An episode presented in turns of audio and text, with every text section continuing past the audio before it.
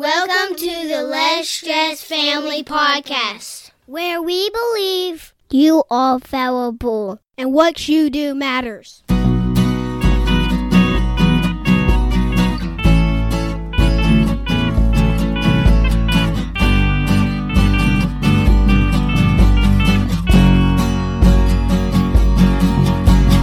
This is episode 136. I am Justin. And I'm Shauna Wood. How are you, Shauna Wood? I am well. How are you? I'm doing great. Today, we are talking about Are you an imposter? Are you an imposter? Those vowels are tripping me up. Dealing with imposter syndrome. It's a real thing. It is a real thing. And the story, I, while we're talking about this, is because when you grow and when you change and become the new person that you are created to be, you leave the old person or parts of the old person behind. And so you have a hard time in your mind getting the new story. Wait, I'm really not this. And my story in my head is I wrote a book. Small, simple, little 40 day devotional book, right? But calling myself an author has been like so weird it has been like, oh, you're an author now. And I'm like, ah, because it doesn't fit with my storyline in my head before, if that makes sense. Okay, can I just tell people what was really funny was that people are ordering the devotion now. Yeah. And so I was going to meet some people who wanted copies here locally. And one lady specifically asked, she was like, I want it signed by the author. and so I was like, Justin, and, and I brought a Sharpie and I brought an ink pen. And I was like, I don't care if you use Sharpie on the cover or if you use ink pen on the front page, but I need you to sign this because I got to take it today. And you look like the most confused little kid ever. I know because it was like author signing a book. Oh, that's me. Okay. I don't have a story in my head for that. You know what I mean? Like it's a total new experience.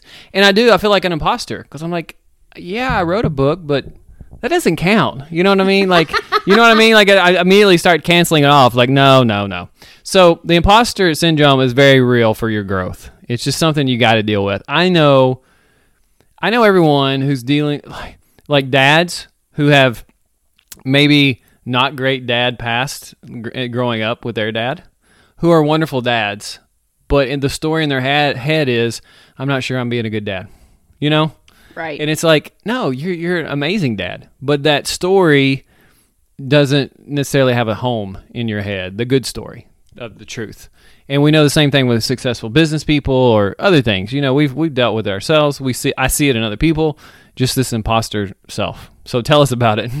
So, you know, and that is the problem. The problem is that our old story can keep us from it can try to sabotage you um, if you don't address it. And then what it does is it keeps you from doing any further growth. Um, so the solution to that, though, is that you recognize it, you understand what it is, and then when it creeps up, you're like, oh, I know that. Yeah. That's the imposter syndrome, and I'm going to keep moving because it's not it's just a little bump in the road it's not this major block right and because you, you tell yourself hey i am changing to a new person i am becoming a new person with these new experiences i will be different through the end of this journey and growth process. Because otherwise you're going to be in a lot of stress. Trust me.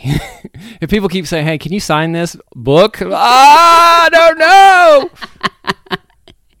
So we actually found an amazing article. I really, really like this article. It's written by Melody Melody Wilding, and it's called Five Different Types of Imposter Syndrome and Five Ways to Battle Each One. So, we're going to kind of look at this because it manifests differently for different people. Um, so, while you might say, Oh, I've never dealt with that in my life, well, by the time we get through this little episode, you may say, Oh my goodness, I totally have. Thanks for giving me a way to move past that. Yeah, it's so true. And this melody lady, you're going, I know you're going to talk about it. It comes from a the work of Dr. Valerie Young. So, should I just go ahead and start here? Many high achievers share a dirty little secret. Deep down, they feel like complete frauds. Their accomplishments, the result of serendipitous, serendipitous luck. This psychological phenomenon, known as imposter syndrome, reflects a belief that you're an, an you're an inadequate and incompetent failure despite evidence that indicates you're skilled and quite successful. In short, it's a hot mess of harmfulness. It can also take various forms depending on person's a person's background, personality, and circumstances. So I'm going to read this again. This psychological phenomenon, known as imposter syndrome, reflects a belief that you're an inadequate and incompetent failure despite evidence that indicates you're skilled and quite successful. Think about how many people that is who are out there who are believing the story, I can't do this, but you're doing it. like you're in the middle of doing it. I'm going to read it one more time. The psychological phenomenon known as imposter syndrome reflects a belief that you're an inadequate and incompetent failure despite evidence that indicates you're skilled and quite successful. People need to like process that and get rid of that old story. You know, I feel like I first encountered this in high school. I remember really clearly my senior year, I applied for so many scholarships. It was off the chain. Like my high school guidance counselor got tired of giving me transcripts and signing off on things. Um, but I knew that was how I was going to be able to get a college education. I had to get some scholarships. So anyway, I went to an in-person interview. Like I'd made it to like the finalist level of this one scholarship, and I went in and um, rocked it. Like I was just I just had a good ability in an interview situation to do well. And so afterwards, I actually got feedback from one of the people on the committee that was like, "Man, you blew it out of the water." And I remember thinking to myself, well, I'm not exactly sure what they were thinking, but for whatever reason, I was able to fool them. So I really hope that I get that, you know? Yeah. And so in hindsight, I can look back and I'm like, man, I really did crush that. Um, but it wasn't until I got to be a much older adult that I could look back and say, no, that was actually really good. Right. Um, it was just like, wow, I don't know. They got confused, but they're going to give it to me. So, okay.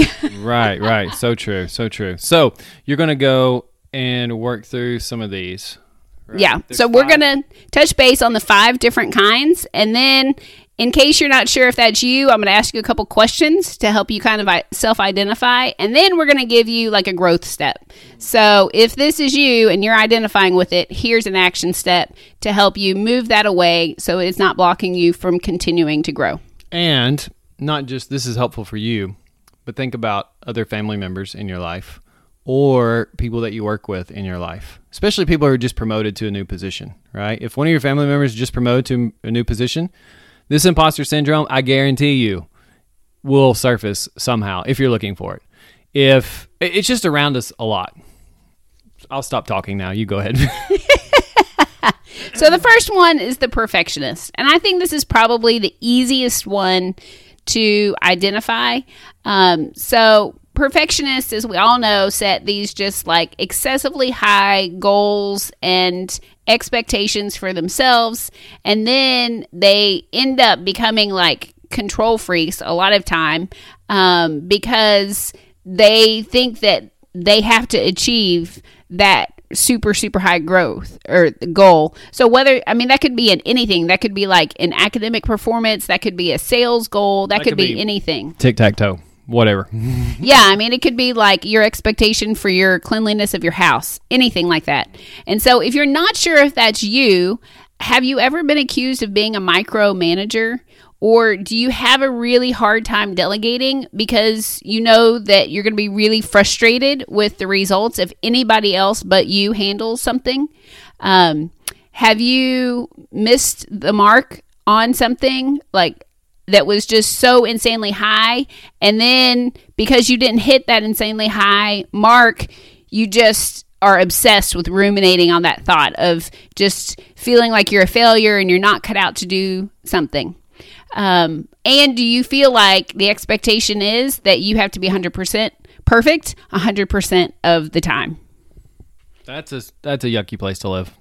Yeah. Don't stay there. Yeah, it is. So, if that's you and you're identifying with it, then what you need to do is learn to take your mistakes in stride and see them not as like this fatal flaw, but realizing that that is part of your growth to taking you to that next level. Right. And that fits with that uh, one of the episodes we did, I think, last week about perfectionism with our own son and the Enneagram ones, maybe the Enneagram twos, if you have a strong one wing, um, you deal with this kind of thinking Right. So, like we talked about then, like pushing yourself to get something done in a day. Um, you know, the suggestion here is pushing yourself to go ahead and do something before you would normally feel like you're ready. Um, because it's just, you know, like, okay, you're never going to have the perfect time. So let's just ready, set, go, jump. Mm-hmm. All right. Number two Superwoman and Superman. I don't have this issue, but you might. This might be yours yeah, this this is probably really me. Um, some people who experience the Superman Superwoman issue are convinced that they're actually phonies hanging out amongst real deal colleagues, um, and so they push themselves to work harder and cover up any kind of insecurities that they have by basically being a workaholic is essentially another term for this. So, if you're not sure if this applies to you, you can ask yourself, do you stay later working you know, whether that's in the office or at home or whatever, than the rest of your team, even past the point that you've already finished the necessary things, you're just on working on other extra things. Do you get stressed out when you're not working? And you find that your downtime, like you're just frustrated because you feel like it's wasteful to take di- downtime, have you um, ever felt like you haven't truly earned your title? Like, even if you have all these degrees and accomplishments and that kind of thing, you still, you know, feel like you're not really worthy of being in a position? Then you might be a superwoman, superman.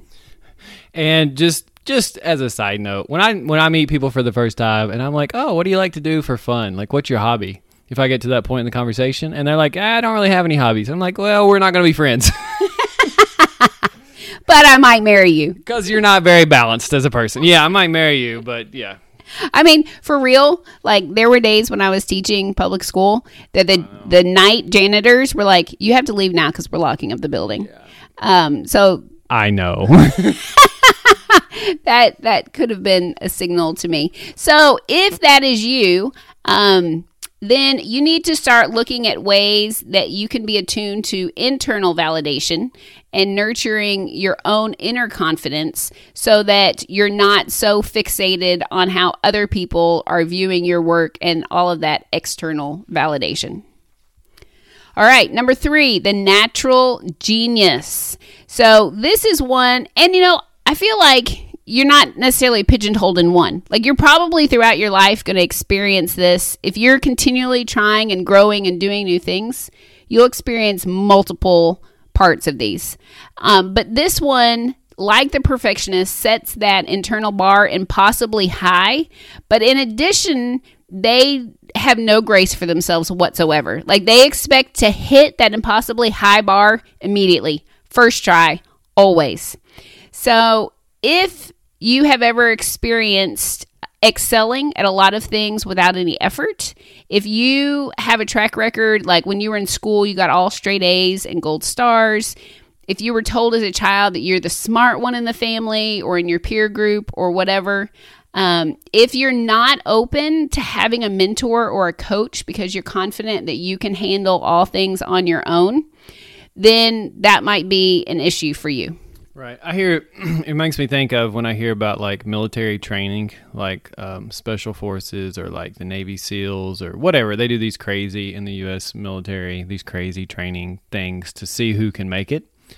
Like they have just amazing, gifted, talented college athletes and people who are just amazing athletes and just genetics and just look like, you know, like they're chiseled out of, you know, stone basically and they end up quitting because they have they've been told their whole life you are the most amazing thing ever. Everything you do comes so easy. You're going to be wonderful. But when they go through this training the whole point is can you take that being crushed and keep trying and keep moving? Right because the, the big thing here for the natural genius is they they feel like they have to get everything 100% correct the very first time. Um, so to move past that you have to start viewing yourself as a work in progress. And that's a huge psychological shift. Um, but realizing that great things, while some things have come to you very easily, you're probably gifted in some things, no one can do all things without learning and growing and that kind of thing. Um, that there are going to be things that you cannot have impossibly high standards and meet them the very first time you try them. Right. Okay, so ready for number four? Yes. The soloists. Um, these are people who feel as though asking for help reveals they are phony. So they can't ask for help. Um, and you think, well, that's kind of silly, but gosh, have you ever worked for someone who will not ask for help or will not show or admit they see it as weakness almost you know like oh i'm just too weak to whatever. So i'm going to do this myself and you're like okay you do this right now you're just going to drag us through a, a very bad cycle of bad stuff. Um, and it says not sure if this applies to you. Do you firmly feel that you need to accomplish things on your own? I don't need anyone's help. Does that sound like you? It's hard to connect and partner with people who just continue to have that imposter you know threat when they feel threatened that's where the imposter level goes to Right. And so the shift for that is realizing the value of team. Um, and I think about even like in scripture, we hear about different spiritual gifts that are given, uh, but then there's a really clear teaching that people are gifted in different ways. And the idea is that we all work together and do our individual giftings so that the body together can accomplish bigger things. is being a jerk a spiritual gift All right, moving on. Mr. Wood, yes. you might need to talk about this one. I have some input. Oh. Experts, the people who have this problem, measure their competence based on what and how much they know or can do. Believing they will never know enough, they fear being exposed as inexperienced or unknowledgeable. This is the um, this is probably me. Do you shy away from applying to job postings unless you meet every single educational requirement? Uh, are you constantly seeking out training or cert- certifications because you think you need to improve your skills in order to succeed? That's pretty funny because I want to do it just to know more. I know like, you do. I just want to like, but it could be. You know, I've never thought about it as there's a deeper level. Like I just want to know more, but the imposter would be, you know, like Enneagram Five, like me, would basically be like, um, do you shudder when someone says you're an expert? That's funny because you just yeah, Ugh, I, I hate I hate it when these things hit like home, you know. okay, so it says start practicing just in time learning. This means acquiring a skill when you need it. For example, if your responsibilities change rather than hoarding knowledge for false comfort. oh me. Okay, I'm done talking about that. Okay. I just thought it would be fun to have you read that specific one. so, no matter which of these five that you identified with, um, it's really important, I think, that you just keep in mind that studies show, studies who have looked at and questioned like the most successful people, 70% of them have experienced this imposter syndrome. Uh, so you're in really good company. If you've experienced this like in your career or really in any other area, um, take a moment and process the fact that it's really unfair and unkind for you to not give yourself credit for what you deserve. Right. And even if you don't remember these five, I don't even remember all of them right now, but when you see yourself keep hitting the same wall of like, uh, you know, I'm, I'm hiding, you keep having these same emotional triggers or thoughts like, oh, I just, I don't deserve this, or I'm not, I'm not good enough for this, whatever they are. Just be aware that this is like legitimately real and that other people around you are, I know I've just said, I said this earlier, but they're going through this too. So you can help, you can help them process through this. You can help yourself start to process through this. And I guarantee if you make it through this and you start to see the patterns of negative stuff, you will accelerate so much quicker as a person in your personal growth, your relationships, just enjoying life when you realize, oh, I don't have to listen to this wrong story every time. And you know, one thing that I think is interesting is as we go through these, a lot of the um, kind of exercises that were included have to do with other people. So feeling like an imposter is like an individual thing that you keep to yourself that that thought process but the antidote is connecting with your teammates connecting with a mentor connecting and mentoring someone else so a lot of that is making the choice to have those connections and not just stay in your own isolation in your own head on this Yeah, for sure. Don't stay there. Run away. all right. Most of all, guys, we want you to remember, as always, that you are valuable and what you do matters. We would love for you to connect with us. You can do that on Facebook if you search for the Less Stress Family. You can do that on Shauna's Instagram account, or you can do that on our um, website, lsfpodcast.com. And now, because Justin has felt like it was super important to be able to communicate with people by email, so you can now email us woodfamily at lsfpodcast.com. Blessings. Thank you.